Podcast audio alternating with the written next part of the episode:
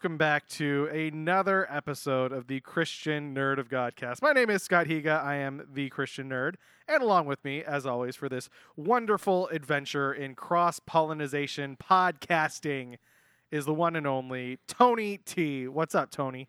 Cross pollination podcasting. It sounds very birds and the bees. I don't know if I'm ready to commit to that yet. Well, But, uh, we we are going to talk a little bit about fatherhood in this episode, and so you your son is a junior in high school, so I'm He's assuming you've had more birds and bees conversations than I have at this point. That's true. Every now and again, he will sit me down and tell me things that I've never heard about before. I'm, a, you know, I, He just he, as long fin- as he he finishes talking to you, then you go to Urban Dictionary and look everything up. Oh, what does that mean? Oh no! Oh no! Oh, oh no, oh no, Christian, we need to talk. No, so I will. This eventually, my child is going to listen to everything I've said about her on a podcast, and she's going to come and stab me in my sleep. So this is going to be mm-hmm. one of those stories. So we just had, as I shared on my last episode a while ago.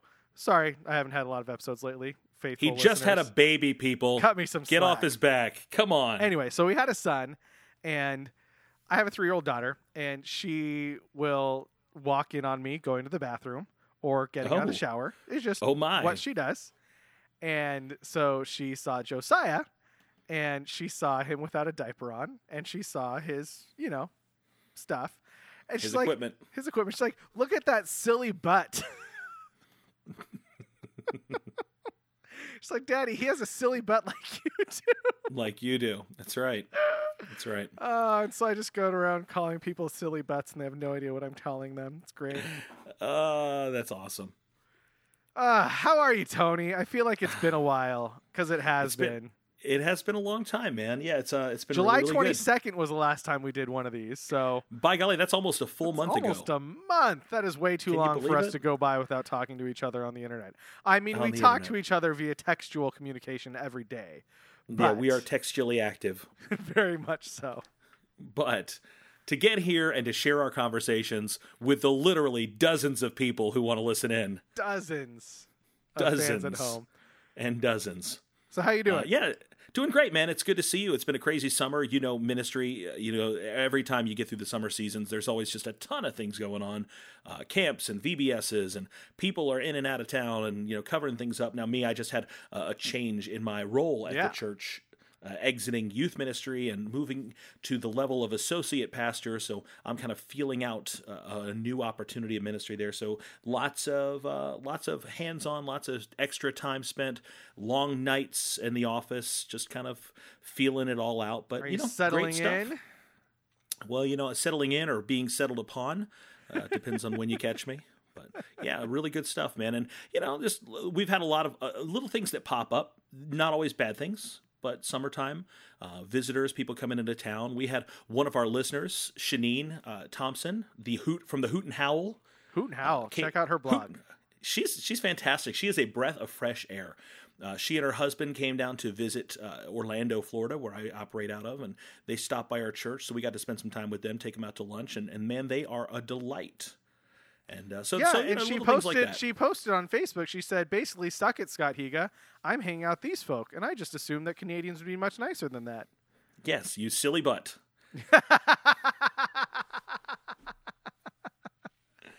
No, she's uh, she was great, but you know, little things that come up. We we got to um, visit the Star Wars Galaxy's Edge before it oh, opens that's here right. in Orlando. You and Jackie. Yeah, we'll talk about that on our upcoming episode of the Nerd of Godcast. I felt very So, honored because you FaceTimed me with Jackie from Galaxy's Edge. you and you alone. Like we didn't do that for everybody. We did it specifically to rub it in your face. oh, I thought I just thought it was because you wanted me to share in the experience, not to. rub. We so did. you can rub it in my face because the we had a friend who worked at Disneyland who got us in. All the times we've gone to Disneyland since Claire's been born was because she signed us in for free, and she's no longer working at the House Mouse Mouse of House. Come on. So I know on to greener pastures with better schedules. So now Well, there's lots. You have to make new friends. yeah, now so now it really is figuring out is it cheaper to fly Jackie out here to California so she can sign my family into Disneyland, or just pay to go to Disneyland. I think it's pretty close right now, depending on Yeah. the, the, the price of the ticket you can get. It really is. It's crazy how expensive it is. But uh, we met some people today. We stopped by Epcot for a few hours this morning and met a, a family from Vancouver, and they were telling us that they have been to both Galaxy's Edges. They came Oh, here wow. and got to do a cast preview, but they'd also been to the one at Disneyland. Um, I asked them to briefly share the differences. They said it's a little larger. It feels a little larger and a, like a, a more expansive at Disneyland. Here, it's a little more windy, but um, they said both very good, very amazing experiences. Uh, I was thrilled to death to be a part of it. So I know. I was I was Yeah. envious. It looked awesome. it was awesome. Dang it. Someday. Someday. It's going to happen. So the we went on. I'll I'll talk a little bit more about this on our show when Jackie's here. I don't want to steal the the thunder. She got me in, so I don't want to have the whole conversation without her. But uh, yeah, riding that Smuggler's Run ride on the Millennium Falcon was a dream come true. I didn't even know that should have been on my list of things to do before Jesus came back, but by golly, it there it was. And um, we got to ride on it with no wait. Just walked right onto the ride. That will never happen again once that park's open. You're looking at a five hour wait on the first day for sure. It's actually everyone said it's been pretty. It hasn't been as crowded as everyone thought it would be. So I think they did so much. Well, they blacked out a bunch of passes, and so mm-hmm. a lot of people can't go. And they freaked people out talking about how crowded it's going to be. So everything I've heard is that Disneyland hasn't been that crowded this summer, and it's actually been pretty nice. And I, I have a little Disneyland app that tells me how long the waits are, and it's lots of fun to see. So let me pull it up and see. We were recording this on a Saturday afternoon. You may be listening to this on a Monday morning. Well, let's and let's do this. Uh, let's let's compare. I'll pull up my Disney World app, and uh, we'll find a ride that has symmetry between the two parks, and we'll compare. Right now, Smuggler's Run is 75 minutes, which isn't that Okay. bad. Well, we don't have a Smuggler's Run on our app just yet. Uh, Matterhorn, you don't have a Matterhorn either. No, we don't have a matter. Come on, man. Uh, Thunder Mountain Railroad? We do have Thunder Mountain Railroad. All right. Do you have pulling it Splash Mountain? here. We do have Splash Mountain. I got to filter it out because we have more than just two parks. So there's a long list of things to look at here. Do you have. People are loving this. This is great podcasting. Yeah, this is fantastic. Hang tight, everybody. It's, Look at this it- it- map while I pull it up on my phone. Look at this map. Rivers- That's what you we're. have, do you have the Jungle Cruise? We do have the Jungle Cruise. So, Uh, are, do you want to give some of the wait times, or are you just going to name a list of rides? All right, Space Mountain. How long's your Space Mountain? Space Mountain right now is 95 minutes. 65 minutes. Oh man. All right. Do you have Peter Pan's Flight? I do. I don't know where it is, though. Um, Should should be in Fantasyland. it, it's in Storybook Land. Oh, you oh Storybook Land. We don't have a Storybook Land here. We have Storybooks. it's we have Sto- Storybook idea. Circus. 35 Gotcha. minutes for Peter Pan's flight. Shut up right now. Uh, we Peter Pan's Flight has the longest pound for pound the longest line ever. Seventy know, minutes right now. and now. it's a not great ride. I don't know why people like it so much. it's a timeless ride, but it just wasn't designed for the volume of Okay, people. this was not supposed to be a Disney episode, but what's your favorite ride at your park there It depends on what park you're at. in the Magic Uh, Kingdom? Uh, the one that we love to go on the most as a family is the Buzz Lightyear Space Ranger spin because we get competitive with each other. Is that like because we have Astro Blasters? Is that the same basically thing? the same thing, Okay. I think. Yeah. So you're in a car. You have it's a shooting gallery slash dark ride. Yeah. Uh, that's that's our favorite. But we always like to go on the Pirates of the Caribbean and Haunted Mansion if we can too at Magic Kingdom. Do they have any of the Pixar stuff out there? Like, because we have Pixar Pier at California Adventure. At Hollywood Studios, they have a sort of Pixar area. Uh, So you have Toy Story Land, which is all Toy Story. And then kind of behind that, there's a long street. It's a corridor where the Incredibles operate out of. So there's not really an attraction there. There's a photo op, and then they do a couple different interactive things with characters through the day. Uh, but that's kind of all we have for Pixar over here. Okay. We're building a Ratatouille ride at Epcot, Ooh. and uh, then we, I think that we have Monster, the Monsters Inc. scare the laughter floor at the Magic Kingdom, which is a lot of fun. Uh, but I think as far as Pixar, that might be it. Question mark. Question. You guys have you guys have cars. You guys have lots I'm of Ron Pixar stuff out there. we do have lots of stuff, and now I want to go to Disneyland. I need Yeah. to figure out how to make a bunch of money podcasting or doing something so I can buy a Disneyland pass for me and my family. Then we'll just go all the time. It'll be great. How how long is your haunted mansion? Oh, I closed the app. Let me get it open. Haunted Come Mansion is boop, boop, 35 minutes. Fifty five minutes. Man, you guys have them quick wait times out there. I know. That's what I'm telling you. It's not. It hasn't been that crowded this summer. People have been scared away. That's crazy. Crazy. And people are standing out here. Seriously, we got people in, in line waiting right now, 70 minutes to go on Peter Pan's flight, which the ride lasts all of a minute and a half. And they're standing out in 100% humidity. Uh, it feels like it's 110 degrees outside. It's it's insane. It only took us eight minutes to get to the weather. Good job, Tony. I was wondering when we would get there. I wasn't going to bring it up. I wasn't going to do it. I knew somebody was going to do it, and it wasn't going to be me. Listen, the the weather has been a very pressing thing for us today. We were supposed to go with a trip. We have a group in our church. It's a it's an into group is what we call them. They're based around interests that people share. So it's interest and interactive into groups. And uh, we have one that's hiking and outdoors. And every August we take the into group to a place called the Ichetucknee River. uh, Ichetucknee. it's fun to say, right? I think Uh, I'm going to look that North up on Florida. uh, Urban Dictionary and see what Christian Urban is telling me Dictionary? I- about. if you say we, we advertise it and, and we get very Pentecostal, just say it and people think you you got the Holy Ghost. Uh, so we go and it's you can't say that, Tony, if no one's here to interpret. That's right. It's not for now. That's not for now. Um, we we go up there. and It's a crystal clear. It's basically like a, a nice couple mile long lazy river. It's really cool. We bring up inner tubes and But like uh, an actual lazy river yeah, like you get created in it, by the- nature. created by Jesus himself, by the finger of God. And uh, it's it's cool, but because of the weather being weird this week, it was uh, thunderstorms. So we have to leave our church at 4:30 in the morning to drive up there because the park closes at a certain time in the morning. So if we're not amongst the first people there, uh, and it's about two hours north of here. So uh, when we saw the weather, we decided to call the trip. We said, nope, it's too much of a chance of thunderstorms. They're not going to let us in there. I don't want to get up at 4:30 to drive two hours there and two hours back. Not worth it. So we uh, we called it to to the dismay of the people who were eagerly looking forward to tubing today. It looks very nice. Are you looking up the Ichetucknee? It is I beautiful, looking man. up the Ichetucknee River. if you get beyond the theme parks, Florida is loaded with just beautiful. I mean, it's a, treasures, places that that your mind can't even believe should exist. It's just so gorgeous. We don't have the mountains. We don't have the canyons. Death traps. in ways that the state is trying to kill you. I mean, yes, we, we will sometimes have the earth open up and just swallow people, like it's the Old Testament. Yeah, but Or a plague also- of rabid alligators. also we have some nice places too and beaches with yeah okay Beaches. beaches, Beaches. sand sand in your crevasse.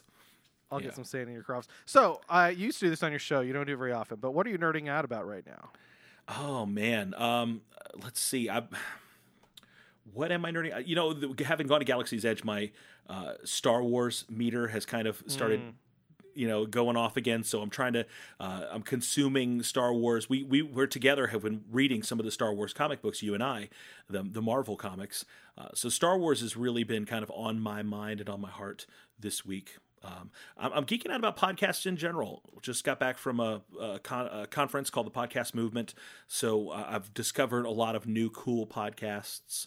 Uh, checking those things out. I, I love what we do. I love this medium where we can talk to people. We we shared a little bit, you and I, off the air, uh, just about the cool concept that we can talk and people will listen and it's a great opportunity to connect with folks from across the country and around the world um, who gets to do this i mean what a time to be alive Anybody can do it, actually. That's anybody the crazy can thing. do it. But you know how long the average podcasts last? Three like how many episodes. episodes? It's I think seven episodes is the average. Yeah, I always remember Jon Acuff had this great thing when he was talking about blogging. He's like, everyone's excited for their first blog post. Nobody's excited for their thousandth. I mean, Yeah. that's the thing. You just gotta, you just keep going. How many episodes have you done? Because you do you do two a week on average, I right? I think I'm over two. Except well, for when you're having kids. Yeah, all together, pre Ron or with Ron and after Ron, Mm-hmm. BR and AR. Um, mm-hmm. I think I'm close. I'm over 200 episodes. I think. We are about to hit our episode 100, our proper episode 100. We've had a lot of like little mini episodes and things like that along the way, but um. And if let's- people want to come uh, visit you in sunny Orlando, California, that's wait, Orlando, Florida, they If you want to visit us, come visit us in Orlando, California. Wait, Just sit I'm there. so we'll be there eventually. We'll come. We'll they come can along. do that on October 8th. Yeah, that's right. We're having our 100th episode. taping of the Live 100th episode, of the Spectacular. And I come I come keep experience I keep the full unbridled self indulgence of the Nerd of for me to do that, and I just don't know if, if I can swing it. Well, so But I what we wanna all, all of our listeners to do is we want you to chip in and buy Scott a No, plane ticket to come no. out here. I would I, I, I checked my uh, my sideshow collectibles order for my Captain Marvel figure. Still hasn't been Yeah. shipped yet, but it's still there waiting for me to receive it. Waiting and waiting and waiting. It'll be great. Yeah. So we're pretty excited about that. That's a lot of that's a lot of episodes to cover, man. And you got to think our episodes are about six times longer than yours, so That's true. Well, you have six more people, so that you know that is that's true. So it all balances out. it does balance out. The, the circle of life. Did you see The Lion King? No, I, I did not. I, I did. I didn't. I don't. I, going to the theater to see anything that doesn't start with a long time ago in a galaxy far, far away or have a Stan Lee cameo is a rare thing for me. Yeah, that is the truth. So, so like going to see the Lion King. Uh, I- think I'll catch it when it's on the uh, home video. when it's on a little Disney Plus action in a couple months. Absolutely. Yeah, I don't, I don't think I'll miss much there. Absolutely. So Alicia and I, we we watched the second season of Iron Fist, Yeah, and that was not great. And then it wasn't as better than the first season. it was. Then we started watching the second season of Luke Cage, and hashtag spoilers. Misty doesn't have an arm at the beginning of season two of Luke Cage. We watched them out of order. We were supposed to watch Luke Cage first, and then Did you Iron miss the? Fist. Did you not watch the Defenders? No, I watched the Defenders, so I knew that. Yeah, she lost her arm in Yeah. Defenders. Yeah, but in Iron Fist, she already has the robot arm. Oh, gotcha. Yeah, yeah, yeah, yeah, yeah. So yeah, I was super confused. We just watched them out of order, and so we've been watching Luke Cage, and it is just a much more pleasurable experience than watching Iron Fist. Yeah, Iron Fist was definitely the weakest link of the of those four. Again, shows. spoilers. He doesn't even have his powers for most of the second season. Like Yeah. what the heck? That's like playing the X Men arcade game, and you have limited mutant abilities. That's my Mhm. favorite thing about reading X Men comics. When Scott Summers like, "Oh no, I'm out of optic blast." Like that never happens. No, never. I gotta wait till it recharges. I got to recharge my optic blast. It's the worst. So, but we're really enjoying Luke Cage. Bushmaster's a good villain. We're like six or seven episodes in. We generally watch it at night after Claire has gone to bed and when Josiah is still either feeding or waiting to fall asleep. And then we all fall asleep as much as we can. And then he wakes up and newborn life is terrible. Newborn life is rough, man. I mean, It they is. they got you. All they do is cry and poop and throw up. I mean, what do you? They don't even do cute stuff yet. Nah, he's pretty cute sometimes. Like when I mean, like, he's yeah. When, the- when he's sleeping, when he's sleeping, he's cute, and he's he has been smiling a little bit lately, which is nice. But yeah, there there is lots of poop involved. Do you really want to get da- deep down in the poop issue of having a child? It's been a while since you had a kid. Yeah. But my son's my son. That's true. You have different He's six foot four, man. He leaves poop on a whole different It's like level Clifford now. the big red dog lives at your house, just I'm dropping just giant saying. turds everywhere. So they make the okay. So you can skip ahead to the next chapter if you don't want to listen to this. But they No, no. And now poop stories with Scott Higa. so the have you heard of the nose Frida? The the nose Nose Frida. Frida. It's this No, I don't think so. Swedish thing where it's got like a little tube, a little suction thing, and it's to like suck boogers out of your kids' noses. Like it works it way like one better. Those, those bulb things, like no, a it's not a sucky bulb, thing. It works. They made it because it's better than the bulb thing. Like you, you suck, you, like you Oh, suck so your it. your mouth your Your- mouth is on the other end of this yeah, thing. and there's like a Oh, there's like a sponge and a filter, so nothing gets in your mouth. But it's really sure. effective because it's just Mm-hmm. you know as deeply as you can suck in. So the these this company, the Swedish company, they make all these great things. We bought a pair of nail clippers. They're the best nail clippers because you know clipping an infant's nails is the scariest thing in the world. It's like yeah, they're microscopic. yeah, it's like my son just got circumcised. I don't want to do that to his Oh. fingers as well. You Yeah, know, right? like Oh, and so they made this thing. It's called the Windy, and the Windi. yeah, about to get a little graphic here. You take Okay. so so when they're so when they're having gassy tummy issues, like they're Mhm. all backed up and gassy and can't poop, you get this Mhm. thing and you stick it in their bum and like gets Oh, past their sphincter. They don't know. And like you The- literally you hear the thing whistle as gas escapes and then poop comes flying out. It's awesome. I wish you guys could see Tony's face right now. He is just mortified. and I, and I, I I googled it, so I'm looking at the W I N D I, yep. the Windi gas passer, Yep. gas and colic relief. Yep. Um, yeah, boy, th- th- that's the the cutest, most horrifying thing I've ever seen. Uh, but it works. So we've used I'm it. Twi- sure. we've used it twice when Josiah's been real like inconsolable, just can't like can't calm down because he's all gassy and backed up. Uh-huh. Knocks out afterwards. It's awesome. I think that 25 years from now, we're going to see a lot of emotional fallout from all of these handy devices. They stuck stuff up my nose, they stuck stuff up my bum.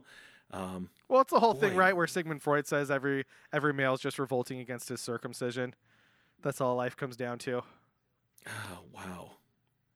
Uh, now I'm just really deep in a Google image search that I'm going to go ahead and close right now because it's not getting better. And for some reason, about halfway down, it started giving me pictures. This is no joke of David Bowie, and I don't understand why. Bowie. So somehow we went from sucking things out of a kid's nose to sucking things out of a kid's butt to David Bowie. well, I, no, no, I'm not going to say that. We're going to move on. Ground control to Major Tom, indeed. All right, uh, we've got a list for you. One, two, three, four, five, six, seven, eight, nine. You just made the list. You just made the list. The list.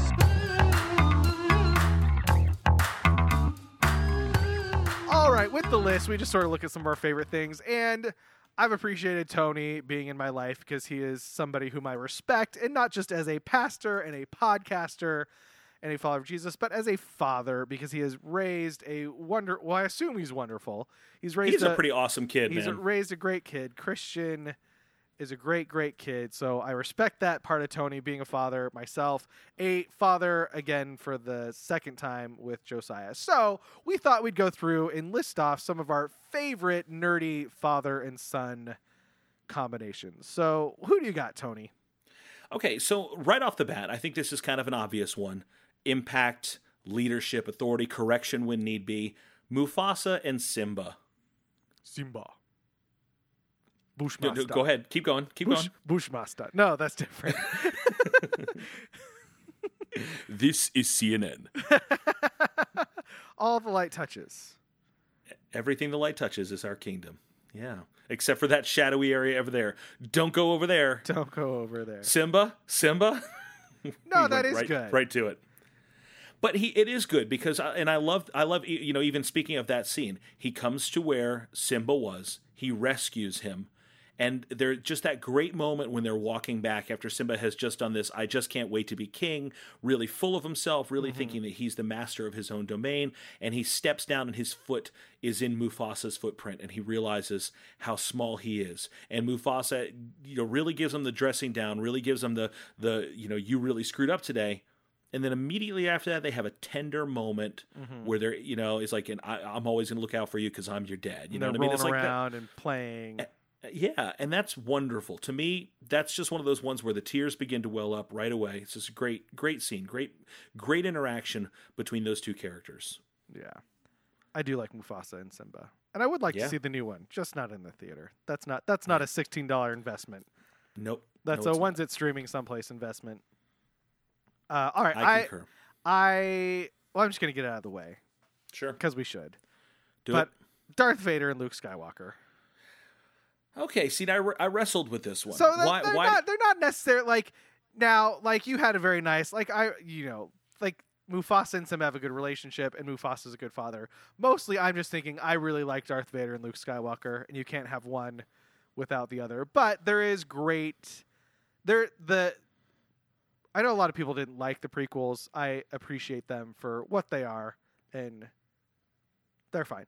And so just seeing the arc of Anakin and then really his redemption with Luke and recognizing that the reason that story persists, the reason you still are going in, you're super excited about Star Wars right now, again, for probably the hundredth time in your life, is because that story is great. Because it's that wonderful story of redemption that Anakin Skywalker turns to the dark side, Luke feels the good in him, and he is redeemed. And just recognizing, even I've thought about this a lot in terms of having a son and what kind of father I want to be, and recognize that I'm probably going to screw up sometimes. That I'm not going to be the perfect father. I've never, I've not been, do.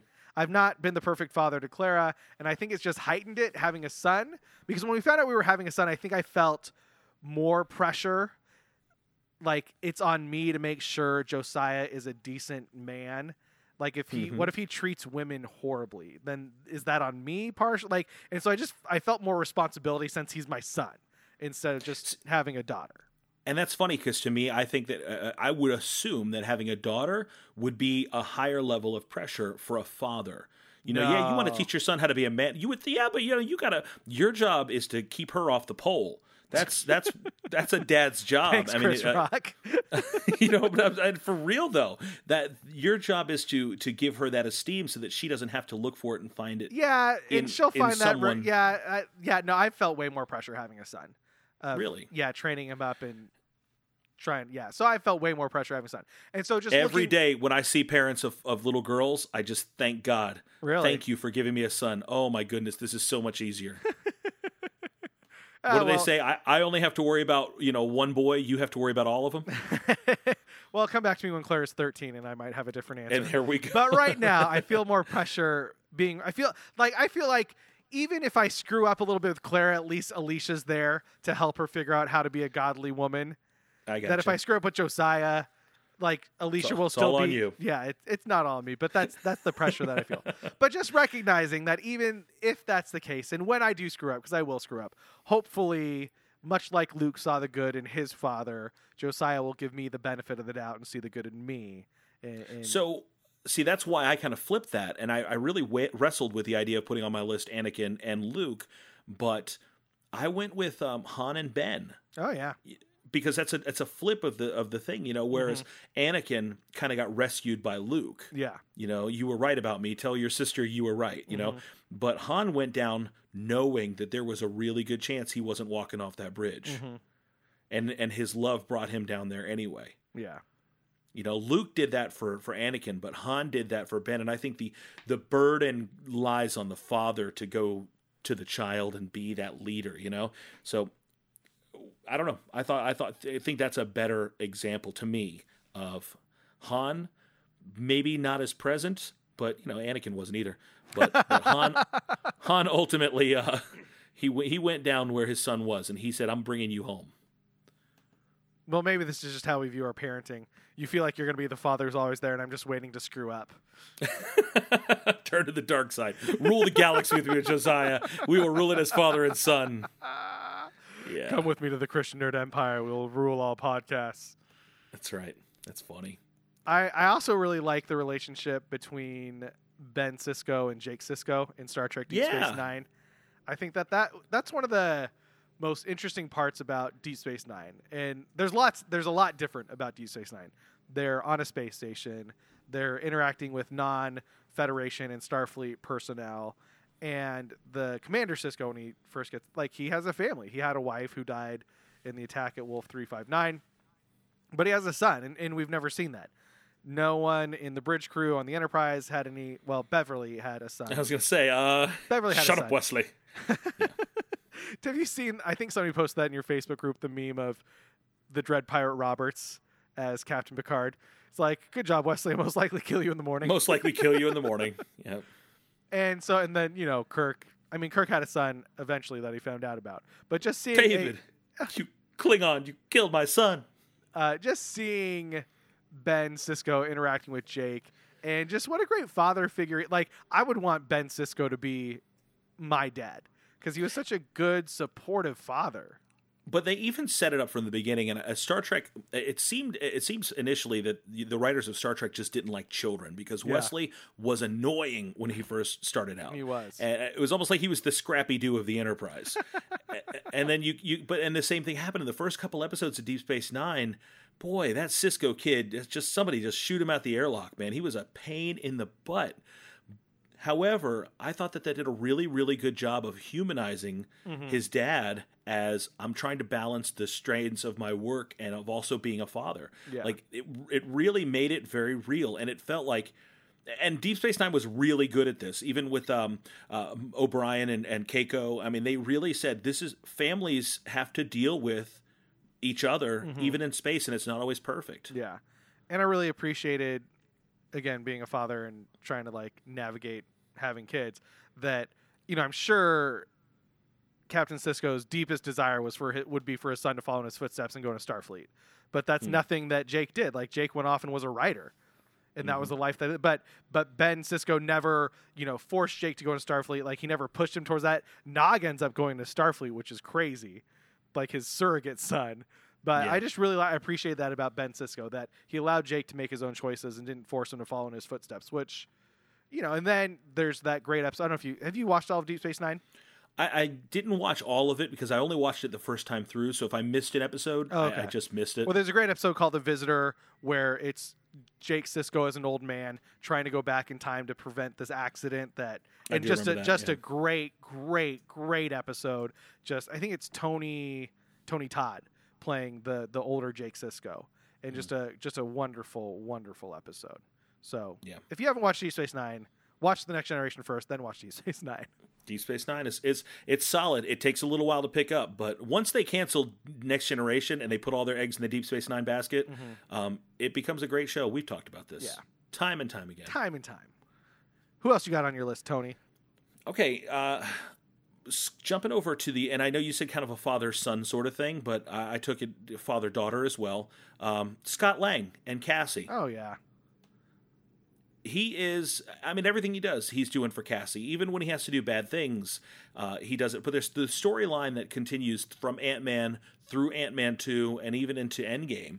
Um, boy that that's just you can tell this is a guy who really genuinely sincerely loves his daughter. That opening scene from ant-man 2 when they've got the whole heist scoped out you know built into the house that's wonderful. What a great dad. He seems like such a good guy Yeah, that was one of my favorite parts about Ant Man is that it gave us an actual hero with family connections, and we, we Yeah, talked about this when we when we talked about those movies.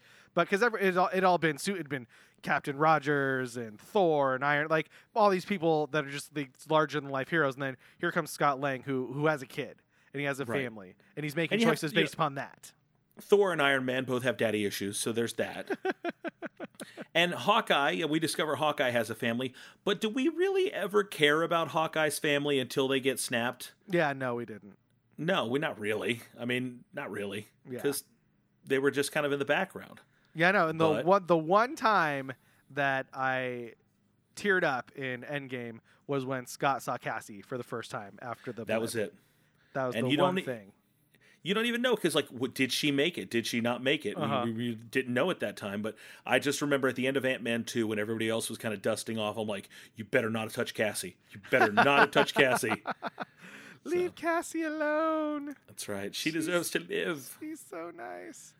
and Uh, uh, and you know you could you could take that even further than to um, Tony Stark and his daughter, but uh, again, that was more window dressing than actual relationship. So Yeah. in the MCU, Scott Lang gets the gets the Dad of the Year award. yeah. And I don't have that many, but I'll, I'll finish off with this thought. And I know you got a couple more. We'll just go through them pretty fast.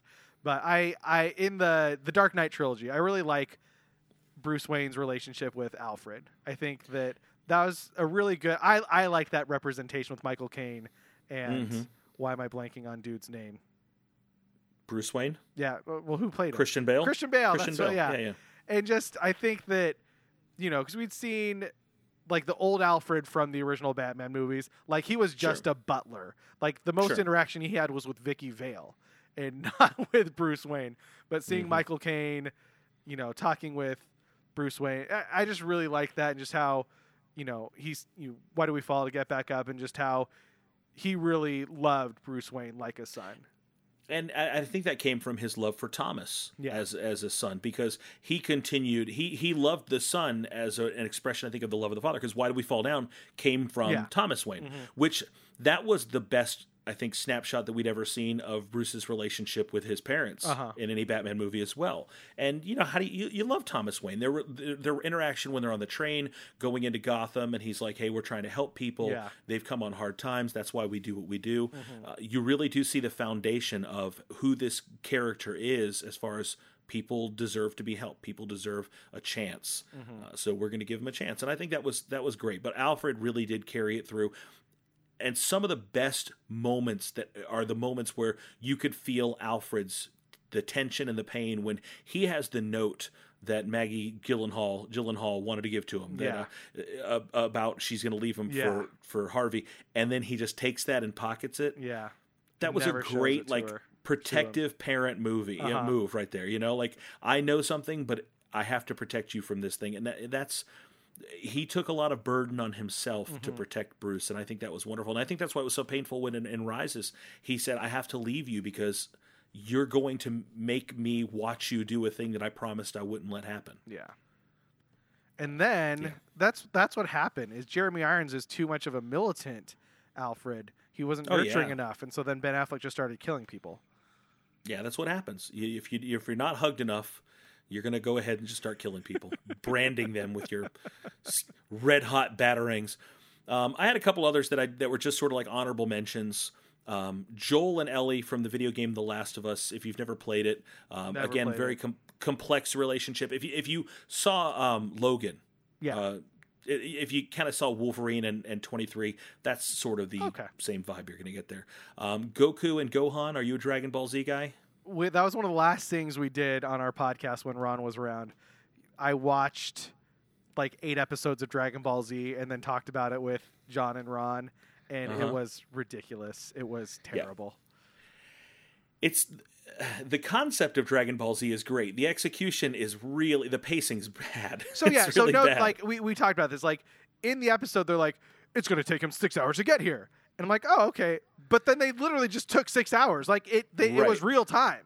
it was real time, and every fight it was like Kameha next time on Dragon Ball Yeah. Z, and it's like, and that's that was it. So, but I like Goku and Gohan because they have this relationship, and and I never watched prior to Dragon Ball Z, but I guess even Goku started out as a kid, but. Gohan starts out as a kid, has this maturing process, grows up, kind of becomes his own character. He doesn't have the same, um, I don't say violent tendencies, but he doesn't really want to fight, but he still has his dad's back. His dad has his back. Uh, I'm not as intimately versed with Dragon Ball, but I do like the way that the characters have an arc and they kind of grow together as father and son. I appreciate that, that it's not just some static, um, hey, he's the dad, hey, he's the kid. You know, Hank and Bobby Hill, Homer and Bart Simpson, sort of just they have one dynamic and that's all there is. Uh, so I like that. And and finally, my my one that I kind of wanted to cap it off, and I didn't know if it would technically count, but um, Bilbo Baggins and Frodo Baggins. Bilbo Baggins. I just I love that relationship and how you can tell how much the influence one has on the other and Yeah. kind of setting him off on his own journey, um, equipping him because because in Bilbo and Frodo I see the legacy that only a father can leave, the legacy of uh, I've done all these things and now I'm handing it to you. Um, I'm gonna just go off and be with the elves, but this is your time to have a quest because ultimately as a parent, I think that is really our investment is to equip our kids to take what we are passionate about, to take what we uh, value, and to take it further and express it in their own way. Doing a podcast. Yeah, you know, or going into ministry. Good lord, Oh, if my, my my son told me he wanted to go into ministry, I would just I'd tell him to rethink about that. Ask God, ask God to show him some ID. Yeah, I do sure? think about that. Like just raising pastors' kids and oh man, I don't know. That's Yeah. got to roll with that. But it's doable. I'll tell you what, man. People from the when my the time my kid was uh, little, and people would say about Christian, "Oh, you know those PKs, man, them preacher kids. They're the worst kids in the church." And uh, you know, oh, you think it's tough now? Wait till he's a teenager. He's gonna have you. And, and I said, you know, even from the beginning, I said, no, I don't think that's. I'm I'm not even gonna let you talk that. I'm not even gonna let you speak that into existence, man. Because like, you know, I'm gonna have a good kid. I'm not gonna have one that it's a predetermined fact that he's gonna be a jerk one day. That he's gonna be the worst kid. That he's gonna be the a nightmare or rebellious or and you know what? He hasn't been. He's not rebellious. He's a good boy. He's not you know not the hardest worker in the world.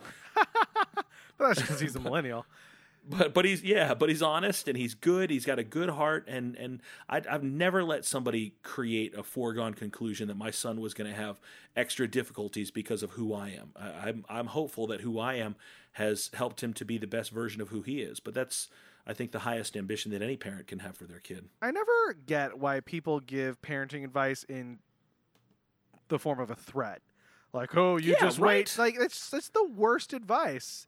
It's like all the time, you know, people are asking Alicia, "How are you doing?" She's like, "Oh, I'm tired." It's like, "Oh, just wait. You're gonna be way more tired." It's like, why is that good advice? Why are you threatening my wife's sleep?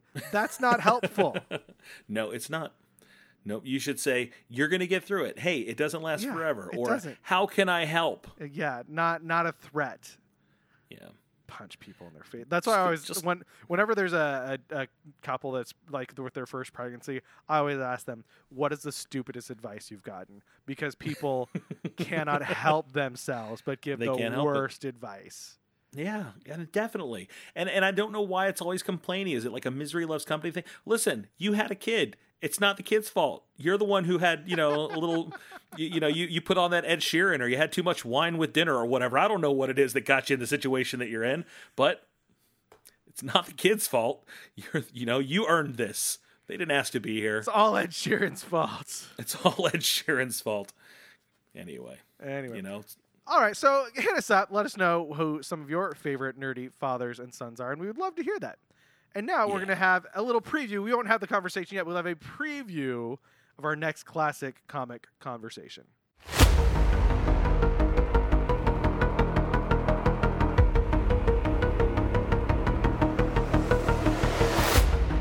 classic comic conversation.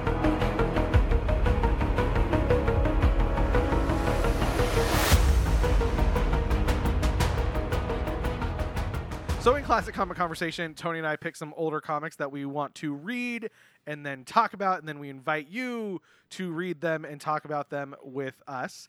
And we did Mhm. this before with the Dark Phoenix saga before Dark Phoenix came out, which I didn't Yeah. see. And I, don't- didn't see it either. I feel so bad. I don't. I didn't heard see it was it. just trash. Gosh, man, you I can't. Don't I you can't, just want? I I just can't wait till Kevin Feige gets his hand on the X Men. Please, just fix it. Just fix it for us. He they will. used to be so good, They're still great. They're still my favorite, but but I mean, the movies The used movies, to be so good. Yeah, they they one, two, first class, Days of Future Past. They're Yep. good. Anyway, so Tony had brought it up that he would like to read some of the not the classic classic Star Wars comics from the 70s 80s, but the more recent run that started in 2015 and they're they're getting close to like episode or issue like 100. Like I was checking Yeah, like, they've been around. they've been banging it out since 2015. So we are going to be reading, and this is my we're, we'll decide right here on the air. Do you want to go Star Wars number one through number seven, which is kind of the first little chunk, or Star Wars number one through Star Wars number 12, which kind of I think involves two storylines? We can do both. I, I think the story actually ends in six, and then issue seven is kind of a flashback, an Obi Wan Kenobi Oh, story. okay, Uh, Let's go through yeah, 12.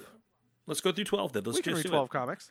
So Yep, if you and, uh, have, oh You you got to you got to you got to know the context of these things. These are now they're canonical. yeah, So Disney slash Marvel has said these are, these actually happened. These are canon. Which these are canon, and and they're they're interesting because to me, and I don't want to go too much into the, the stories, but as I remember, they really bridge the gap in between A New Hope and Empire. In a, in a better way than the prequels did because they they bring elements in that justify some of the prequels and tie it nicely into the original trilogy and uh, and boy, if you have access to read these books with us, you really owe it to yourself to do it as a Star Wars fan because they're they're well done. They're well done. So jump on this with us. So if you have access to Marvel Unlimited, they are available there. Or and if you don't, email Scott at the Christian Nerd, he'll just give you his password. I will not give you my password, but they're available also in trade paperback, which might be the easiest and most convenient way to get your hands on that. Yeah, that's where I picked them up. It's, it, they're not that expensive, but boy, they're they're worth reading. They're they're worth reading. I wouldn't give them my my signal my signet ring of uh, of recommendation uh, unless they were worth picking up. But boy, they're they're good. It's like the Star Wars movie that you you'd never seen. It's it's a great great step back into a galaxy far far away. I think I've got the actual issues for up through number 11. I think then I stopped buying them, but I'll pull those out of my box, my long box, and read them. And we will talk about it the next time we get together, which will hopefully be in two weeks. A little more Sooner than later. regular interaction. All right. Now, let's have some Bible study.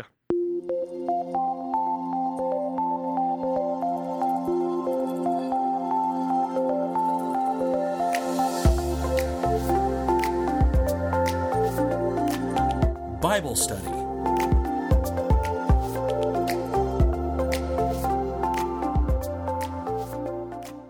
In Bible study, since Tony and I are both legitimate, official, ordained pastors, True story. and we both have nerdy Christian podcasts, and we like to talk about Jesus on our podcast. That's what Bible study is all about. And so we pulled a verse from 1 John chapter 3, which says, See what great love the Father has lavished on us, that we should be called children of God. And that is what we are. The reason the world does not know us is that it did not know him. Dear, Pause real quick. What what version are you reading from? I'm reading the New International Version. and I just I just wanted to emphasize something th- that really read along with us as Scott is talking right now because one of my favorite things is that those first two sentences end with exclamation points. And I don't know why. I just love that. I'm, I'm sorry. Like I I I hate that I interrupted the word of God, but those are exclamatory statements that John is making here. Like he's not just saying, "Oh, by the way, you guys." He's like, "That's what we are." There'd be, there, there'd be the excited emoji next to it if you were. Indeed. Okay, I'm so, I'm sorry. Sorry. No, sorry. Sorry. no, sorry. no. Erase. Erase. Erase. Let's go back to the beginning. So, see what great love the Father has lavished on us, that we should be called children of God. Exclamation point. That is what we are. The Exclamation reason point. the world does not know us is that it did not know him. Dear friends, now we are children of God, and what we will be has not yet been made known. But we know that when Christ appears, we shall be like him, for we shall see him as he is. All who have this hope in him purify themselves just as he is pure. I love this. I love this. So, what gets you going about this, Tony? It's so funny, and I don't know how. Uh, how can I ask you because you chose this passage of scripture, Yeah. and you also chose the list that we were talking about today. Did you choose them in any kind of correlation with each other? Yes. Okay, good, good. Because I'm like, man, I don't know if I'm reading too much into this, but No, boy, they we sure were talking do line about up. fatherhood and children, and so yeah. I, I love this because okay, so y- your son, how old is is Josiah now? He'll be well, yeah, he'll be three weeks old when people are listening to this. So th- this is okay. So this is something that I'll, I'll say. He's he'll- he's three weeks old. So you met your son for the first time three weeks ago. Yes. How long have you known your son? Like, how long have you been aware of him? How long have you loved him? Since the moment I walked in the door on a Monday night after coming home from work, when Alicia thought she, she had taken a pregnancy test and she thought she wasn't pregnant, and then she took another one, and Clara had drawn a picture for me that said, "I'm going to be a big sister," and from that How moment, cool I have that? loved this little boy. Yeah, so before he even knew that you loved him, before he even knew who you were, you loved him. Now I'll take it back even further because a year ago, more than a year ago, we were having a conversation about you potentially coming to visit Florida in September for some kind of a conference. That's right. and you said, but I probably won't be able to because we're going to have a kid around that time, probably. And like this was uh, maybe a year and a half ago, Scott. Yeah. So there was before you you met and saw your child face to face, you loved him. Mm-hmm. Before he was even conceived of, you made a decision I was planning my life around him. uh, you, do you see what I'm saying? Like Yeah. that when when it says how great a love the Father has lavished on us, like we need to understand that like it, this story did not begin when we entered into it. Mm-hmm. From the foundations of the earth, God knew us, knew us by name. He had already chosen to lay down His life for us, and we weren't even part of the story yet. Like that deserves an exclamation point to me. I always use three exclamation points when writing because I really want Never people to two. know. No- One or three, never no, two. I, I'm all, like, if I'm going to use one, I might as well use three because that's how excited I am. That's that's it. That's it. There's only one way to go. So so when he says, uh, you know, in verse 2, dear friends, now we're children of God and what we will be has not yet been made known. So to me, and I don't want to get too, you know, uh, ethereal on this or whatever, but your your son is going to have traits because he comes from you. Uh, so and he does. He's got he, he looks he looks Asian, right? And Yeah, that's right now. definitely more definitely more you than Alicia, right? So Right so there Clara looked that way too when she was born. Now she looks like she's been, you know, sun kissed by the California sun. well either whatever it takes she's a good looking kid but the part of you is in him before he ever knows you and, and I think the same thing about my son. When my son was born, I mean, before he was ever born, I, I, I would put my hands on his mother's belly and I would pray for him and I would talk to him and I would sing to him and I would speak scriptures to him. And, and uh, when he came out, meeting him face to face, there was this wonderful moment. And you have these conversations that everybody has when they have a kid of like, oh, who does he look like or whatever. And I, I'm always so proud when people say that my son looks like me because I, I just love him so much and it makes me feel like closer and like more of a part of him. But now that he's kind of coming into his own personality and his character and, and his his manhood. Uh, the other day we we did small groups at the church, and Stephen from the the Nerd of Godcast was in the small group where my son was, and he told me afterwards privately. He said, "Yeah, your son said something in the small group." That was a direct quote from you. It was directly lifted from something that you've said to me many, many times. And to me, it was great because even from the get go, my son had part of me in him. My son was kind of molded after me and and represented me. He was my child. But it came from that relationship that that we've shared. It came from the time that we've spent together. It came from him kind of growing into it. And he still hasn't even mastered it to really become like me in a way that I can be proud of. Not that his face maybe looks like mine, mm-hmm. but that his heart and his character would be shaped after me. To me, that's the, the most humbling and, and gratifying part of being a dad. So when he's saying we're now we're children of God, and, and what we will be has not yet been made known, because one day Josiah is going to be like you in ways that you can't even quantify right now. When your daughter is playing with Captain Marvel and, and Star Wars and stuff like that, she's getting this from your heart. So yeah, she's from you, but she's still becoming more like you. You know, and when and he's talking about when Christ appears, we'll be like him, for we're going to see him. So I, I, what really gets me excited is yeah, I know I have like the nature of Christ, right? Like I know that uh, I'm I'm God's kid and God loves me. But man, I'm getting to be more like Jesus and one day I'm going to be just like Jesus. I can't handle it, Scott. I can't handle it. Yeah, and the great part is that you know you're talking about you know Christian becoming like you or my kids becoming like me. And like there's great things about that, but they're also like they got to take the good with the bad. that you know like all the so hopefully if there's any good part of me hopefully clara and josiah express and display those things that'll be great but i also know the bad things about me they're unfortunately going to display and express those as well i'm That's i'm funny. too well versed in family of origin to uh, be confused about the fact that they're going to take away some of the bad things that I do as well. That's just going to happen. That's, that's how life Hopefully, is. Alicia will balance some of those they idiosyncrasies. Our, our, our, senior pastor always says, "It's like I know I'm a successful parent when my kids can pay for their own therapy," and so, and so I know that there's going to be good and bad. That at some point they're going to respond in a way, and I think, "How dare you?" They're like, "Oh, that's right, that's me." The way the reason you're responding like that is because you saw me act like that. But from look, you, all right. I learned exactly, it by watching you. Exactly. Where'd you get this? Nobody knows. Nobody knows that reference. You and I know it, but nobody else. They knows. do. They do. There's a couple people. If you're over the, the age of 35, maybe you get that reference. And but you but we still love them through that. We oh, still yeah. exhibit grace to them through that, and, and, because it's the grace that we get from our Father. Totally, it's, but but that's what I was gonna say. Like, but we like there's nothing bad we get from God that as I become more and more like God because He's my Father and I'm His child, and I don't know what that's going to look like exactly yet, but I will know when Jesus is revealed.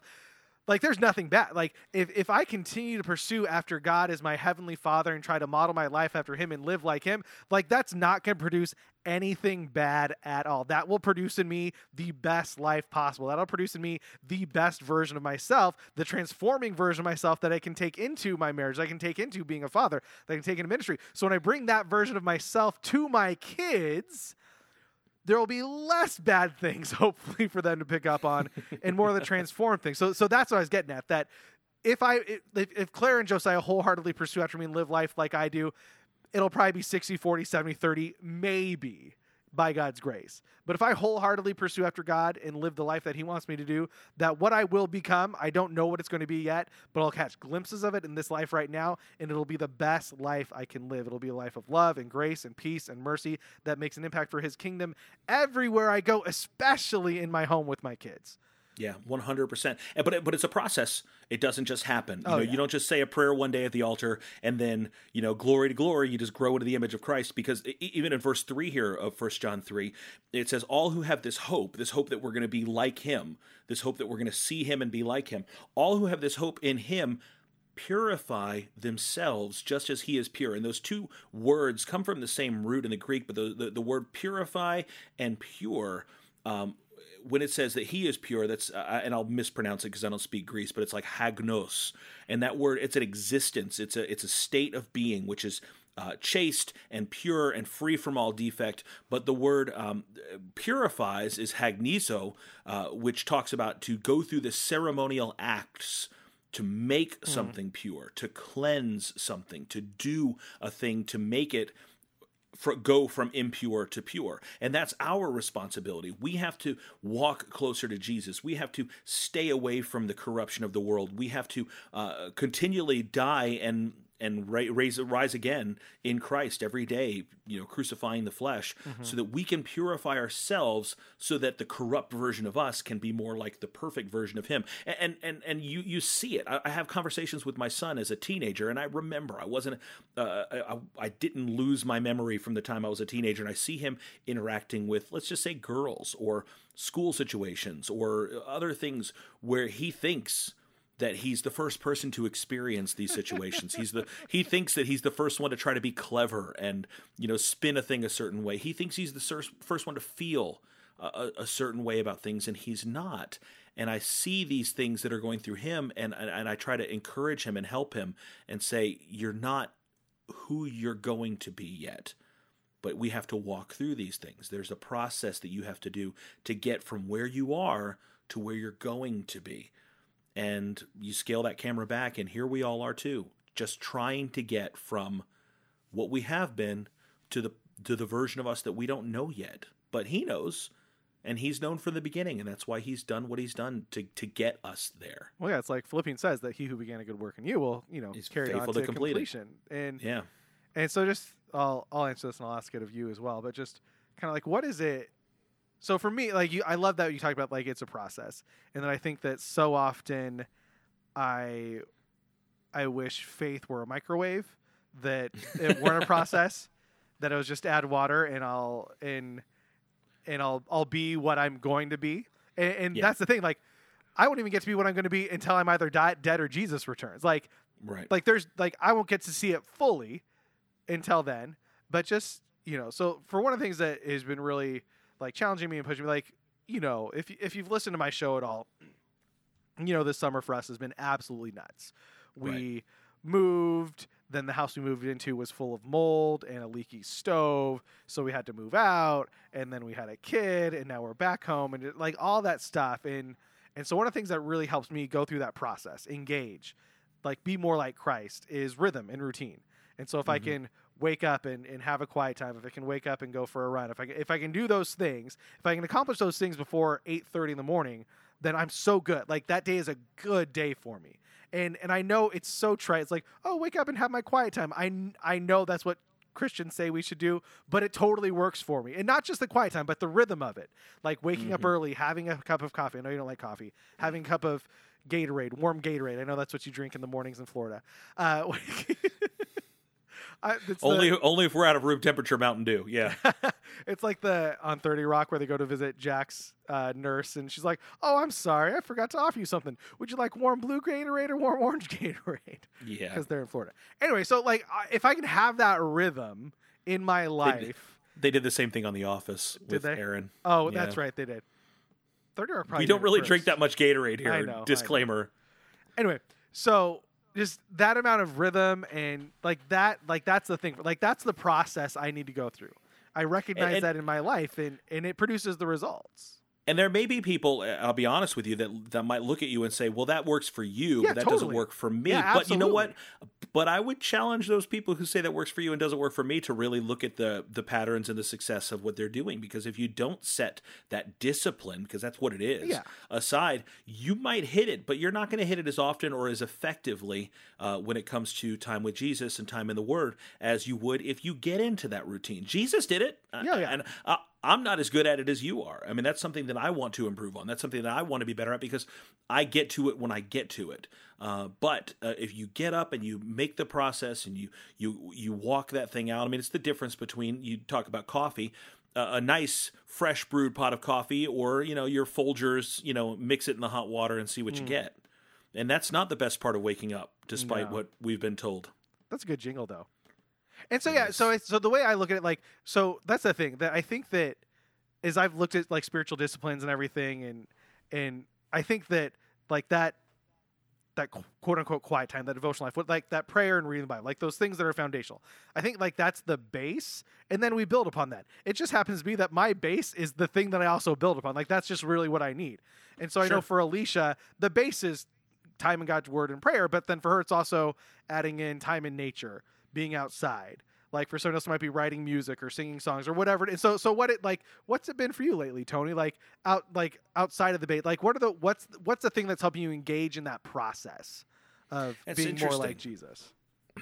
I, I think the time the the the thing for me, and it's it's this is definitely the the season I'm going through. I hate that word, but the season I'm going through in my life right now is try is seeing it in others and pouring into others and equipping other people. I know that seems more like work than anything else, but as I've been trying to kind of raise people up around me to uh, as I move into my next position of leadership, it causes me to be more disciplined in the way that I prepare uh, uh, foundationally because uh, me, I can run off of my talent, my abilities, my just experience, and kind of run things on autopilot.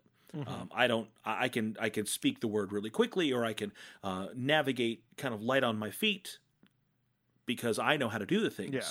But when you're trying to disciple other people, or you're trying to bring people to that level of I've got to build some teams and I've got to pour into people, it really makes you stop and reassess and and re pour the foundation of okay how am i equipping them to do this thing when they can't do it on the fly. They can't shoot from the hip maybe the way that you can. It's caused me to kind of go back to formula and say okay god what is your heart on this? What is your thought process on this? What is your abc of this? Um, what is your will on this? Uh, it, it's just caused a lot of things that to me have just sort of been like i said autopilot to really re-examine them and look at them from you know god what are you doing? What do you want from this? Why are we doing this? Uh, I, I know that, that might not answer your question exactly but No. lately that seems to be where i'm encountering a lot of that period of growth and preparation Yeah, no. That that's the thing. I don't like unless you're like, well, yeah, I'm really going through the process by uh, smoking a lot of crack and and you know going to the strip club. Well, I'd that well, too. I mean, obviously. that- that- yeah, obviously. I'm like that doesn't work. But that's the thing that I think as again I've looked at you know spiritual disciplines and practicing God's presence is that it's not it's not a we. I guess you know, growing up in church, I just thought it was this really narrow thing of like, I've got to have my devotion, I got to pray, I got to read my Bible, I got to pray. Like that's how I interact with God. Like it's not that narrow. Like it, it's much wider than that. I mean, it's, Sure. it's not all things to everyone. It's not pantheism, but it is, you know, like it's a lot broader. Like there's a lot of ways we can encounter God and go through that process of becoming more and more like Christ. The pro, like we we just don't do it usually. Like it's not it's not scrolling through Instagram. It's not playing video games. It's it's not all the things that we do just on autopilot in life. We we have to choose Right. to engage in them, be intentional about them. and But- those things are diversions and amusements Yeah. but i mean if you break down amusement it means a to not muse to think i mean it means we're not thinking about those things we can scroll through instagram and not think completely check out Yeah. when Totally. God wants to get something out of us. Yeah. and uh, you know, you know, and for me, I look at like John, the, the last part of John. I think it's like John seventeen, basically from John fourteen onward. Uh, Jesus is just talking. It's pretty much just Yeah. chapter after chapter of just red letters because he goes, "Hey, this is my last lap, you guys. This is my last chance to really talk with you and pour these foundational elements in you." you so if, as I've left the youth ministry and I've tried to pour into those people that are going to be carrying it behind me, as I'm trying to step into the next thing, for me, that's been my time with God. Is okay. How can I? Yeah. pour out the very very best I have. That's and again, Jesus did it, and um, I, I don't get out into nature, but I also don't find it when I'm just doing it in my background. My best prayer time for some people it may be, but my best prayer and worship time is not when I'm um, on my morning drive. Or you know, it's not when I'm doing something else. I can't run that as a minimized application. No, I can't do it when I'm driving because I'm too busy listening to Nerd of Godcast available in your favorite podcast player every other Tuesday. Get it while it's hot. That's right, baby. Baby. Uh, anything in particular that you think somebody might be encouraged uh, from this passage, Tony? Yeah. I think that when you're eight years old, all you know is the world is an eight year old. Uh, and but then when you when you're 18, you look back at that and you go, "Wow, I didn't know anything. Like, look how smart I am now. Look how grown I am now. Look at what I can do now." And then when you're 28, you look back and you say, "Oh my goodness, I was such a moron. I was such a kid. I had no idea." And then when you're 38, you go, "Oh my gosh, 28 year olds are morons." You know, like there's this process of continually growing and I, that gap's gotten back. smaller though. Like I don't think I'm as dumb as like when I was 28. I thought I was really stupid at 18, but now I'm like, ah, okay. I had I had some stuff figured out at 28. I wasn't that dumb. I mean, I was still dumb, but not that dumb. But not that dumb. Sure, Yeah. okay. So the the steps get smaller Yeah. maybe as as we get taller. The stupidity but, gets less deep. but you do continue to grow, and and I think the thing that I want to that I would want to encourage people is wherever you are, just know that what you will be has not yet been made known. I mean, you're con- God has something for you that you have just not seen and not thought of yet and it's way better than whatever your best version of you whatever your uh, you know portrait of dorian gray or whatever is that you have in your mind of like this is the idealized version of me um, it, it- god's plan for you is way better than that. And if it's if yours is based on on the amount of Instagram likes you get, or the amount of money you have in the bank, or the title that you have in your occupation, or you know how, how hot your wife is, or you know whatever the the, the the the things that you think are the currency of this world. Man, the the ultimate goal is that when Christ appears, we'll be like Him because we're going to see Him as He is, and that's where we have our hope. You are not yet who you're going to be Yeah. Uh, you're you're you're on your way to somewhere spectacular, and it's all because of what he's done. And, And you can have your smoking wife, and you can have your big bank account, and you can have your Instagram followers, but that's not the goal. and the reason that God puts us through that process and will be faithful to continue the work that He's begun is because He loves us so so much that we should be called point. the children of God, and that Exclamation point! we are. So That's I know right. a lot of times as people listen to this, you might be in the place of like, dang it, Tony, you're right. I'm like, I'm just gonna go. Like God's not done. And you might be listening to this and you might be like, you know what? You just need to know God loves you. God loves you Yeah. Right where you're at, just as you are. The great God has lavished great, great love on you, and you are his child. And that might be all you need to hear this morning, this evening, this afternoon, whenever you're listening, that God loves you, that you are his beloved child. And one day in the future, flying cars, floating cities, people living on the moon, when you're listening to the archive of this podcast on the holocron or whatever method of technology exists in the future, uh, I send a message on behalf of your father to Josiah Higa and to Clara Higa and to Scott and Alicia's third child, Tony Higa. And I, I, I just say to you that what your dad just said about God's love for people is uh, a, a very accurate reflection of your dad's love for you. So you keep going because the highest ambitions, the very best hopes that anybody on this planet has, anybody of the 33 billion people on this planet, lies in the heart of your mom and your dad. And, and that's a reflection of the love of God in them. Do you see how I counted for like population You did. growth? I, liked it. I appreciate that. And by the way, the polar ice caps were awesome. They were so great. You you'd have loved them. But you know what else is great? Waterworld. We all love it. Say hey to Kevin Costner for us. and uh, I was going to say Dennis Hopper, but he's dead. Hmm. So will Kevin Costner probably be in this scenario. So God loves you, and He's going to grow you, and that's great. That's that's what's up. All right. Hey, thanks for listening to this episode of the Christian Nerd Godcast. Thank Tony you, and I guys. really appreciate it. I do for sure. Always. Probably probably more than he does. I'm, I'm more just happy. I'm just happy to be. I'm just happy to be podcasting because it's been so long.